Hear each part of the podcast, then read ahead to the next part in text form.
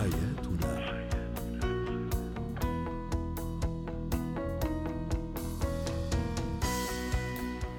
نجدد التحية لكل مستمعينا الكرام. أنتم تستمعون لبرنامج حياتنا برنامجكم اليومي الذي يعنى بشؤون الأسرة وباقي الشؤون الحياتية الأخرى.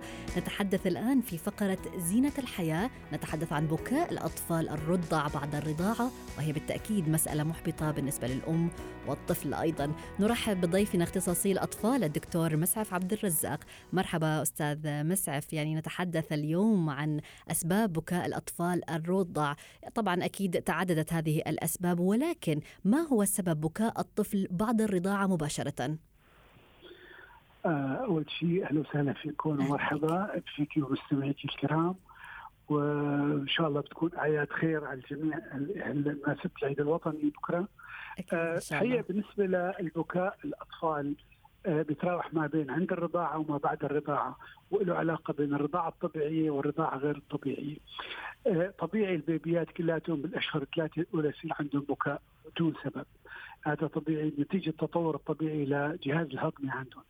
البيبي أثناء الرضاعة طبعا له علاقة بتدفق الحليب الأم أو بقلة تدفق الحليب إذا كان تدفق الحليب سريع بياخذ هواء كثير وإذا كان تدفقه قليل الولد ما بيطلع له فبيبكي بعد الرضاعة أهم شيء بعد الرضاعة إنه نعرف إنه هذا الآلام اللي عم تصيب الطفل بتؤدي إلى بكائه هل هي لها علاقة بثلاث أسباب أو أربع أسباب؟ أول شيء المغص ثاني شيء نوع من أنواع الارتجاع المعوي ثالث شيء ممكن يكون نوع من أنواع الالتهابات أو نوع من أنواع الحساسية اللي بتحصل نتيجة الأكل اللي تاكله الأم اللي عم ترضع البيبي. بالنسبة. للبيبي عادة آه، أثناء الرضاعة المغص مثل ما قلنا المغص طبيعي بصيب كل الأطفال بثلاث أشهر الأولى وهذا له علاقة بالتطور الطبيعي للجهاز الهضمي عند الطفل. بس يعني دكتور آسفة آه، أقطع كلامك بس كيف يمكن للأم أن تميز السبب؟ هل هو مغص بالفعل أو هل هو ارتجاع معدي؟ يعني كيف يمكنها تمييز السبب؟ هو دائما المغص هو بيكون بالأشهر الأولى اللي هي خلال الست أسابيع الثمان اسابيع الأولى من العمر. بيكون هذا البكاء وبيكون بكاء بدون سبب. الولد رضع بعد ما رضع عنده بكاء. أما بده يتجشأ يطلع الغازات الموجودة ببطنه فبتحاول الام تجشأه.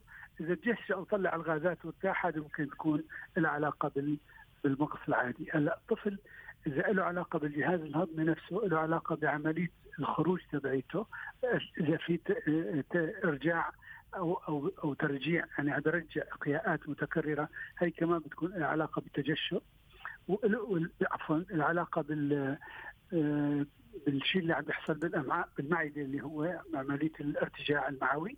وإذا كان غير هيك بيكون له علاقة بالتحسس حساسية الأكل الأم اللي عم تاكله.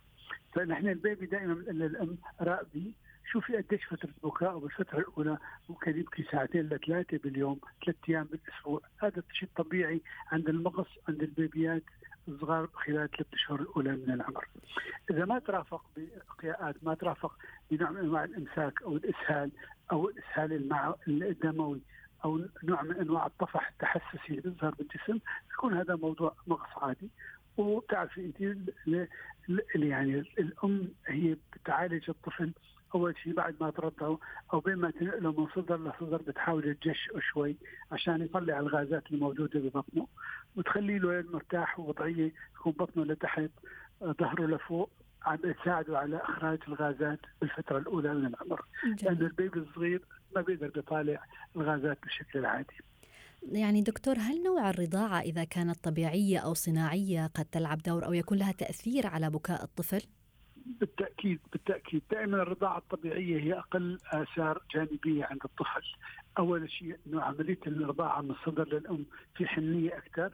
في نوع من أنواع تدفق الحليب بيكون بشكل غير الانينه اللي عم ترضع الانينه صناعي حليب صناعي.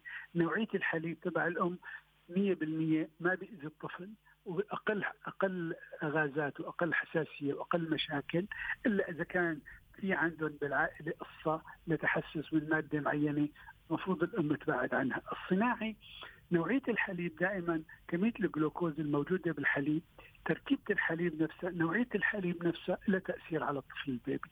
من حليب لحليب في مئات أنواع الحليبات بالسوق. كل حليب له تركيب مختلف عن الثاني. هلأ دور الأم أو دور الطبيب إلا للأم شو نوع الحليب اللي بيناسب ابنك، نتيجه الأعراض اللي تطرحها الأم للطبيب إذا كان في عنده آلام فعلا قوية وبكاء بدون سبب ثاني، يعني بدون سبب هلأ أحيانا التهابات البول بتعمل بكاء غريب عند الطفل.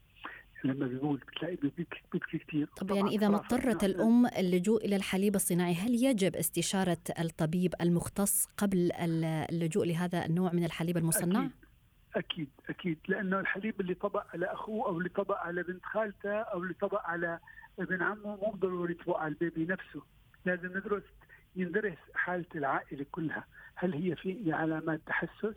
في لها أسباب لتحسس بالحليب البقري إلى علامات العلاقه بالامساك إذا كان بيحصل هذا كله الطبيب لازم يشرح لها طبعا أهم شيء أهم شيء إنه نساعدها أول شيء على الرضاعة الطبيعية. الرضاعة الطبيعية هي أفضل حليب.